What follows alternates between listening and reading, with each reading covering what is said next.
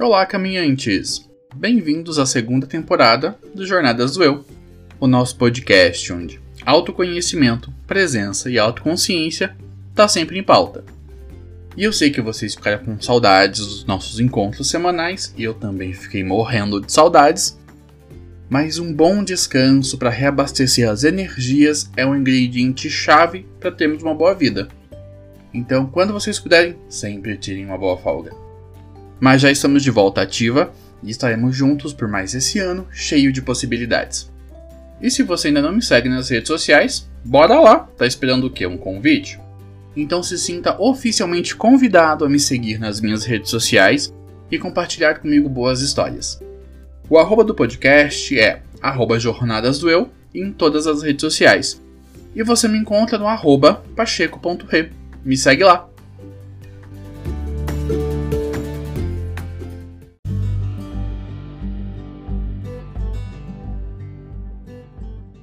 E começamos o ano com boas novidades. Que tal co-criarmos o Jornadas do Eu juntos? Agora o Jornadas do Eu tem um financiamento coletivo. Então se você gosta do programa e pode contribuir para que ele se mantenha, entra no nosso Catarse e colabora com a gente. Com R$ reais por mês, você colabora com todos os custos do nosso podcast e com todos os projetos desenvolvidos pelo Roda de Pensadores. Então acesse www.catarse.me barra Roda de Pensadores, contribua e sente em roda com a gente.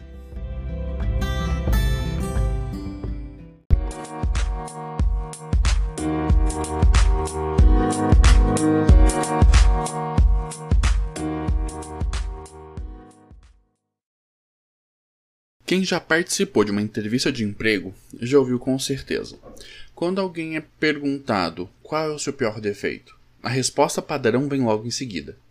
Eu sou perfeccionista demais. Uma resposta recorrente e eu tenho certeza que todos os entrevistadores estão cansados de ouvir. Porque eles sabem que normalmente não é toda a verdade. Primeiro, porque não tem como 20 pessoas participando de uma dinâmica terem o mesmo falso defeito. Segundo, porque ser perfeccionista é um inferno, é exaustivo e é estressante. Então, no programa de hoje, nós vamos conversar sobre como o perfeccionismo é uma prisão perfeita. O que é o perfeccionismo? Se lembra quando você estava na escola e tirou um 9 na prova e parecia que ia ser o fim do mundo? Ou naquela competição que você participou e ficou em segundo ou terceiro lugar e você queria explodir? Todos esses são comportamentos é, que são sinais de uma pessoa perfeccionista. A busca por fazer tudo perfeito, da melhor forma possível, normalmente se confunde com ter alta performance. E esses comportamentos podem ser agravados conforme são estimulados. A marca registrada do perfeccionismo não é fazer bem as coisas, ou ter o reconhecimento por você ter mandado super bem naquele projeto, mas é a constante insatisfação que vem da sensação de você ainda não ter alcançado o trabalho perfeito ou ter alcançado todo o seu potencial. Perfeccionismo e autoconhecimento. Todo mundo que acompanha jornadas é, sabem que eu sou um defensor da busca pelo autoconhecimento. Mas em algum ponto da curva, a busca por autoconhecimento se torna a busca por ser uma pessoa melhor, a melhor versão de si mesmo, ou a busca por ser uma boa pessoa. São três ideais ótimos e inalcançáveis. E eu vejo pessoas com um potencial incrível presas nessas buscas incessantes e intermináveis de sermos a melhor versão de nós mesmos o tempo todo. O perfeccionismo, para aqueles que realmente são perfeccionistas, é um presente de grego a representação do melhor cavalo de Troia que alguém poderia ter. Perfeccionistas normalmente têm alto desempenho, mas o preço a ser pago por essa produtividade normalmente é ansiedade, altos níveis de estresse, infelicidade e insatisfação crônica. Todos os grupos sociais têm cobranças específicas sobre como nós devemos viver as nossas vidas, e isso tem entranhado na sociedade moderna. As grandes transformações do mundo. Alguns dias atrás eu estava conversando com um amigo meu sobre como seria a vida na antiguidade. Digamos que o seu pai fosse pedreiro. Você herdaria o ofício do seu pai, o seu lugar no mundo estaria mais claro e mais seguro do que nunca. Com o avanço da sociedade, os nossos pactos civilizatórios, nós fomos tendo mais tempo, mais liberdade, o desenvolvimento da tecnologia foi mudando a forma como nós nos relacionamos. Do mundo antigo ao mundo pós-moderno, tivemos grandes revoluções. A revolução cognitiva, a revolução agrícola, a revolução industrial e, por fim, a revolução da nossa era, a revolução tecnológica. Hoje vivemos em um mundo pós-moderno. Nossa base de referencial mudou e se tornou insustentável. Basta ver o Instagram. Cada pessoa que aparece no seu feed é alguém com quem você vai se comparar. Há 3 mil anos atrás, a sua base de referência seriam as pessoas da sua vila, do seu ofício, uma amostra bem pequena. Hoje, nossa base de referência pode ser qualquer pessoa do mundo.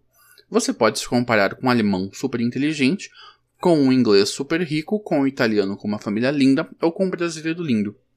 Tudo da tela do seu celular. O padrão subiu e subiu muito, ao ponto que absolutamente ninguém consegue alcançar. O perfeccionismo refletido internamente. Eu vou contar uma pequena história para vocês que eu retirei de um artigo que vai estar tá com o link na descrição do episódio. Susan é uma designer de interiores. Trabalhou freneticamente para colocar seus livros de fim de ano em ordem, manter o seu negócio funcionando e planejar a festa de ano novo para seus amigos e clientes. A casa de Susan é um anúncio de seu talento como designer. Ela queria fazer algumas mudanças na sala de jantar formal antes da festa, que seria particularmente impressionante. Tudo se juntou a tempo para a festa e a noite parecia estar indo super bem. Até que seu assistente Charles perguntou se certos convidados haviam chegado. A senhora Beale, dona de uma pequena loja de antiguidades que deu a Susan um monte de negócios, e o Sr. Sandoval, um membro da Câmara de Comércio local e apoiador da Susan. Susan sentiu que sua cabeça estava prestes a explodir quando percebeu que tinha esquecido de convidá-los para sua festa. Oh, não, ela gemeu. Como eu poderia ser tão estúpida? O que eu vou fazer? Eles sem dúvida ouvirão sobre isso de alguém e assumirão que eu não os convidei de propósito. Eu posso deixar muito bem meu negócio. Embora Charles sugerisse que ela poderia estar exagerando um pouco, Susan passou o resto da noite agonizando sobre seu erro. Susan é uma perfeccionista interiormente focada. Embora possa ajudá-la em seu trabalho, também a machuca quando ela dura consigo mesma e acha que o erro é completamente inaceitável. Como muitas pessoas, ela se preocupa com o que os outros vão pensar dela e do seu negócio. No entanto, no caso de Susan, seus erros levam à humilhação, angústia e noites sem dormir. Ela tem um problema em se soltar e perdoar a si mesma, porque em sua mente está tudo bem que os outros cometam erros, mas não é certo que ela cometa erro algum. O perfeccionismo refletido externamente. Essa segunda história vem do mesmo estudo e dessa vez é sobre o Tom. Tom é um perfeccionista externamente focado. Ele se sente bem consigo mesmo, mas muitas vezes está decepcionado e frustrado com os outros que parecem sempre decepcioná-lo. Controle de qualidade é a sua linha de trabalho, mas ele nem sempre pode desligá-lo quando sai do escritório. Tom entrou em sua garagem para descobrir que ainda havia uma bagunça na bancada e no chão que o seu filho Tommy tinha deixado há dois dias atrás. Tom entrou pela porta e disse à esposa, com um tom de voz irritado: Eu disse ao Tommy para limpar a bagunça dele na garagem antes de eu chegar em casa. Sua esposa defendeu o filho dizendo: Ele chegou em casa há alguns minutos. Onde ele está agora? Tom exigiu saber. E é melhor que ele não esteja no telefone. Com certeza, Tom estava no telefone. E Tom se sentiu tenso e ordenou: Saia do telefone e vá limpar essa bagunça na garagem como eu lhe disse. Tom respondeu: Sim, senhor, sabendo que mais uma palestra estava chegando. Para Tom, parece que todos os dias há algo novo para reclamar. Tommy não escuta, a sua esposa não cuida das coisas a tempo e sempre há uma desculpa. E mesmo quando eles fazem a sua parte, geralmente não é bom o suficiente. E eles não parecem se importar com isso. É tão frustrante para Tom, às vezes, que ele mesmo faz o trabalho em vez de pedir ajuda, só para que ele não tenha que lidar com procrastinação e desculpas. O tipo de perfeccionismo de Tom lhe causa problemas em seus relacionamentos com os outros, porque ele é frequentemente frustrado por seu fracasso em atender suas expectativas. Quando ele tenta apontar isso de uma forma gentil, ainda parece levar atenção e às vezes a conflito. Ele tentou treinar-se para não esperar nada dos outros, mas essa estratégia também parece não estar funcionando. Susan e Tom são os verdadeiros perfeccionistas. O comportamento deles ressaltam diversos padrões que levam à ansiedade e a estresse. Mas além dos comportamentos relatados na história, existem muitos outros que podem indicar que o seu perfeccionismo está se tornando uma pedra no seu sapato e que ele pode estar um pouco exagerado.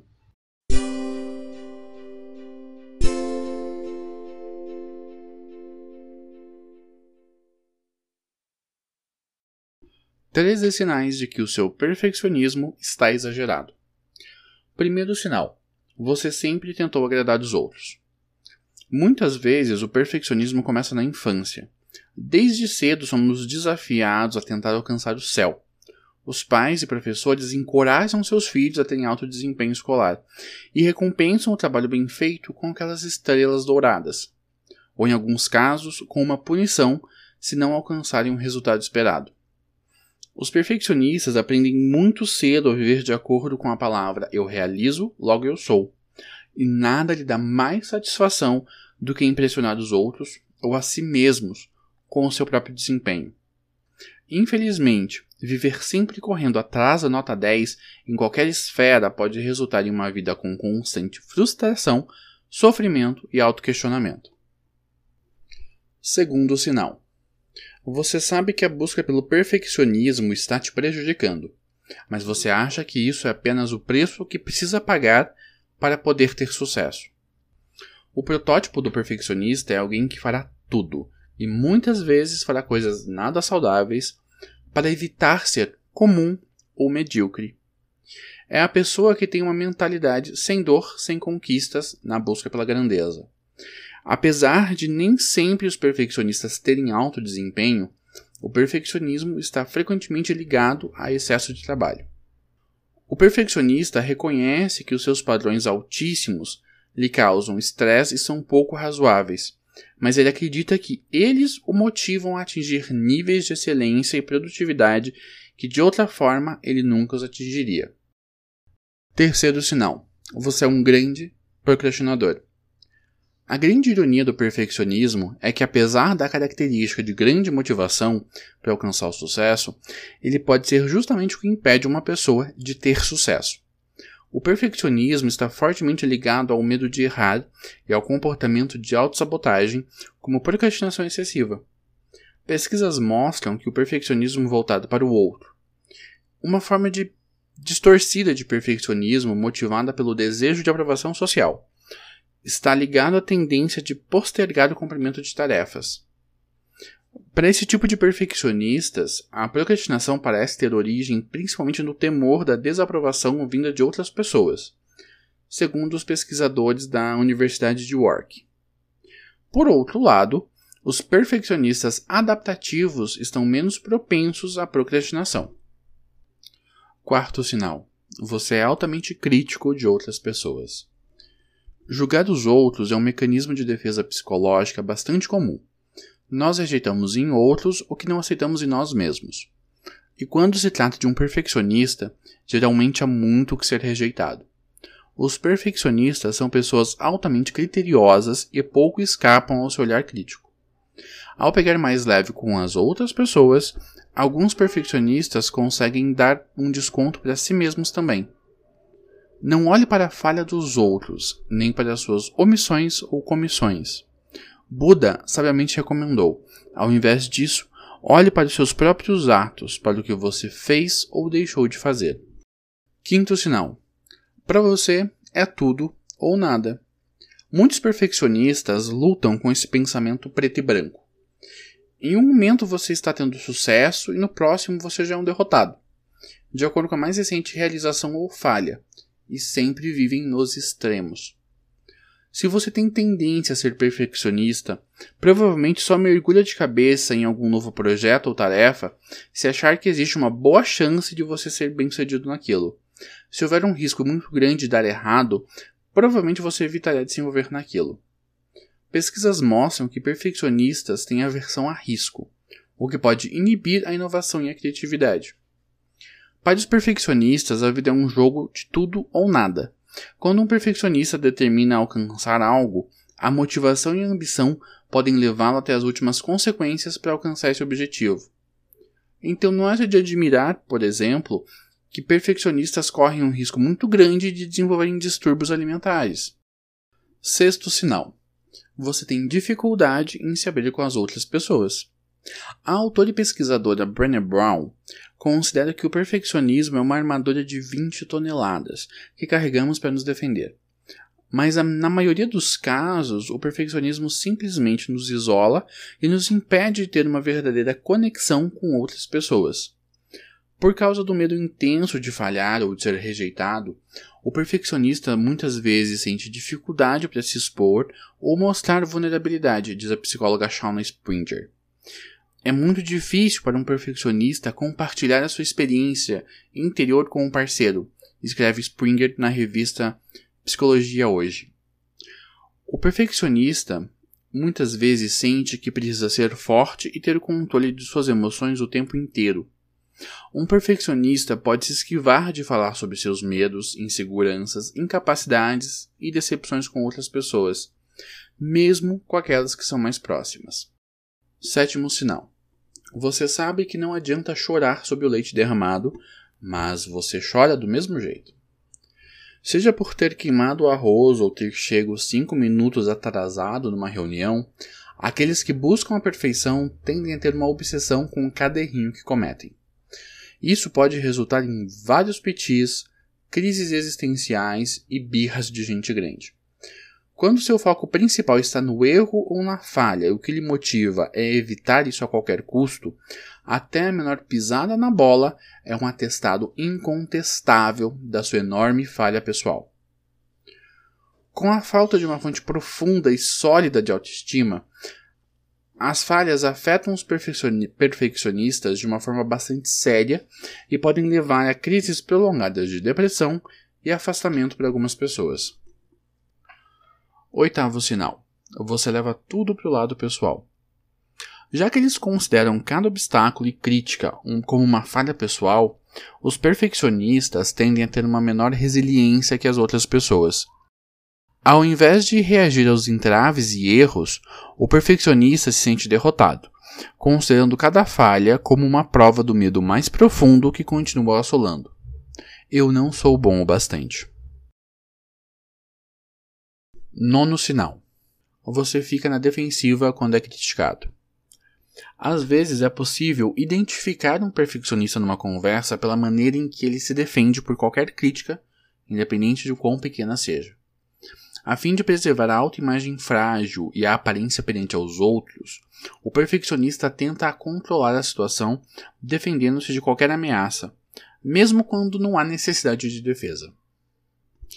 Décimo sinal: você nunca atinge o seu objetivo totalmente. Já que a perfeição é obviamente algo impossível de se atingir, os perfeccionistas geralmente têm aquela sensação de que ainda não atingiram seu objetivo totalmente que falta alguma coisa. A cantora Cristina Aguilera, uma perfeccionista assumida, disse em entrevista à revista InStyle em 2010 que ela se concentra em todas as coisas que ela ainda não realizou e que isso a impulsiona constantemente a superar a si mesma. Eu sou extremamente perfeccionista e exigente comigo mesma, confessou Aguilera. Eu gostaria de fazer mais trabalhos no cinema, e eu sinto que ainda não alcancei o tipo de sucesso que eu desejo ter. Tenho certeza que haverá um ponto em que eu me sentirei em paz, sabendo que eu realizei muitas coisas. Décimo primeiro sinal. Você sente prazer em ver outras pessoas falharem, mesmo que não tenha nada a ver com você. O sofrimento adora uma boa companhia, e os perfeccionistas, que gastam muito tempo e energia pensando e se preocupando com suas próprias falhas, podem sentir um certo tipo de alívio e mesmo prazer ao ver o desafio enfrentado por outras pessoas. Você pode até se sentir melhor a respeito de si mesmo vendo a falha de outras pessoas, mas a longo prazo isso só reforça o pensamento competitivo e crítico que alimenta o perfeccionismo. Décimo segundo sinal. você secretamente nutre uma saudade do tempo de escola. Algumas pessoas detestavam a escola, mas você amava. Pois lá havia uma medida do seu sucesso. Você tinha tarefas, notas, feedback e um professor que estava lá para lhe dar um feedback positivo e um tapinha nas costas por um trabalho bem feito. Talvez você tenha sido o queridinho dos professores, ou talvez aquele com as melhores chances de ter sucesso. O sistema estruturado da escola é a forma simples de trabalhe duro, tenha um bom desempenho e receba uma recompensa, e oferece conforto à maioria dos perfeccionistas. No mundo real, o sucesso é medido de outra forma. Tudo tem uma estrutura diferente. E apesar de você nunca admitir isso, por um lado você sente falta daquele mundinho onde era possível tirar nota 10 e estava tudo certo. Décimo terceiro sinal. Você tem uma alma culpada. No fundo, muitas vezes os perfeccionistas são atormentados por sentimentos de culpa e de vergonha. O perfeccionismo mal adaptado um impulso pela perfeição que geralmente tem sua origem na esfera social e um sentimento de pressão para ser bem-sucedido que vem de fontes externas muito mais do que fontes internas. Tem uma forte relação com a ocorrência de depressão, ansiedade, vergonha e culpa. O perfeccionismo não tem a ver com a busca pela excelência ou melhoria, que é uma coisa saudável, disse Benny Brown numa entrevista à Oprah. É uma forma de pensar e de sentir. Se eu tiver a aparência perfeita, se eu tiver feito o jogo perfeito, se trabalhar e viver da maneira perfeita, eu posso evitar ou minimizar a vergonha, a culpa e o julgamento. Então, qual é o remédio para isso?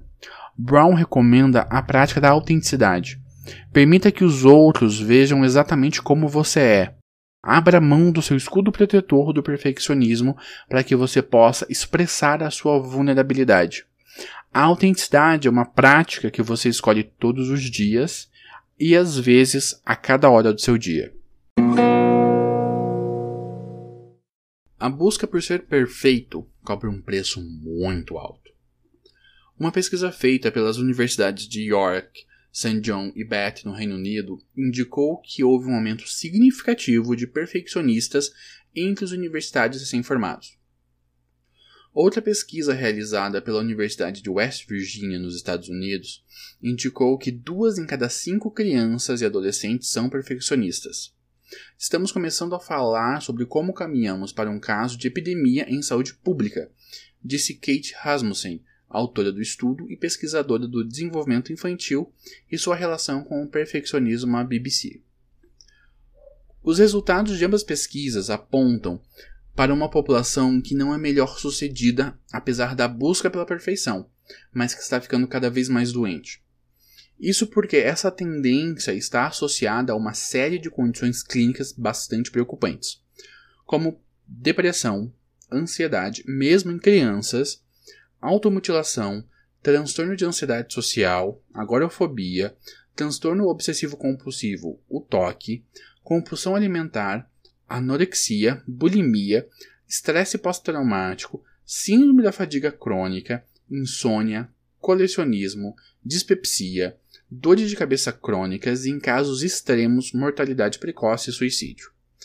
A busca pela perfeição faz você seguir o caminho inverso daquilo que você precisa.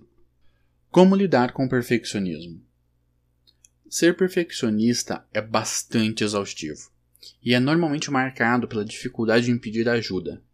Então procure a ajuda de um psicólogo ou psiquiatra. Esses profissionais vão ajudar você a encontrar quais são os seus gatilhos e como você pode aprender a lidar com eles. Busque também demonstrar mais vulnerabilidade. Tire a armadura que te cerca e cultive um olhar com mais compaixão. Quando permitimos que os outros errem e que não sejam perfeitos, nós podemos estender essa prerrogativa a nós mesmos. A prática da contemplação. Observe a natureza e veja que nada nela é simétrico, nada na natureza é perfeito. Por isso tudo funciona. Você pode tentar ser perfeito, esse ideal lindo e maravilhoso, mas será como tentar construir uma torre de Babel. O seu objetivo são os jardins elíseos, mas o que você está fazendo é apenas alargando o tamanho do seu inferno pessoal.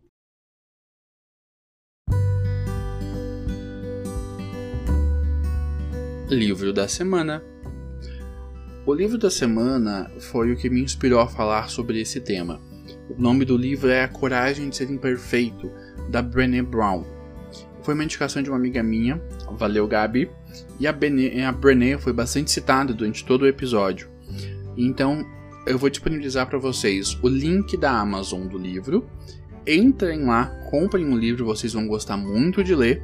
E lembre-se, Sempre que você compra um livro indicado pelos nossos links, você está ajudando o Jornadas do Eu a continuar e a todos os projetos do Roda de Pensadores.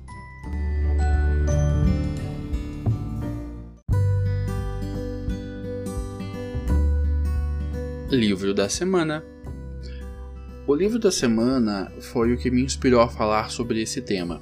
O nome do livro é A Coragem de Ser Imperfeito, da Brené Brown. Foi uma indicação de uma amiga minha, valeu Gabi, e a, a Brené foi bastante citada durante todo o episódio.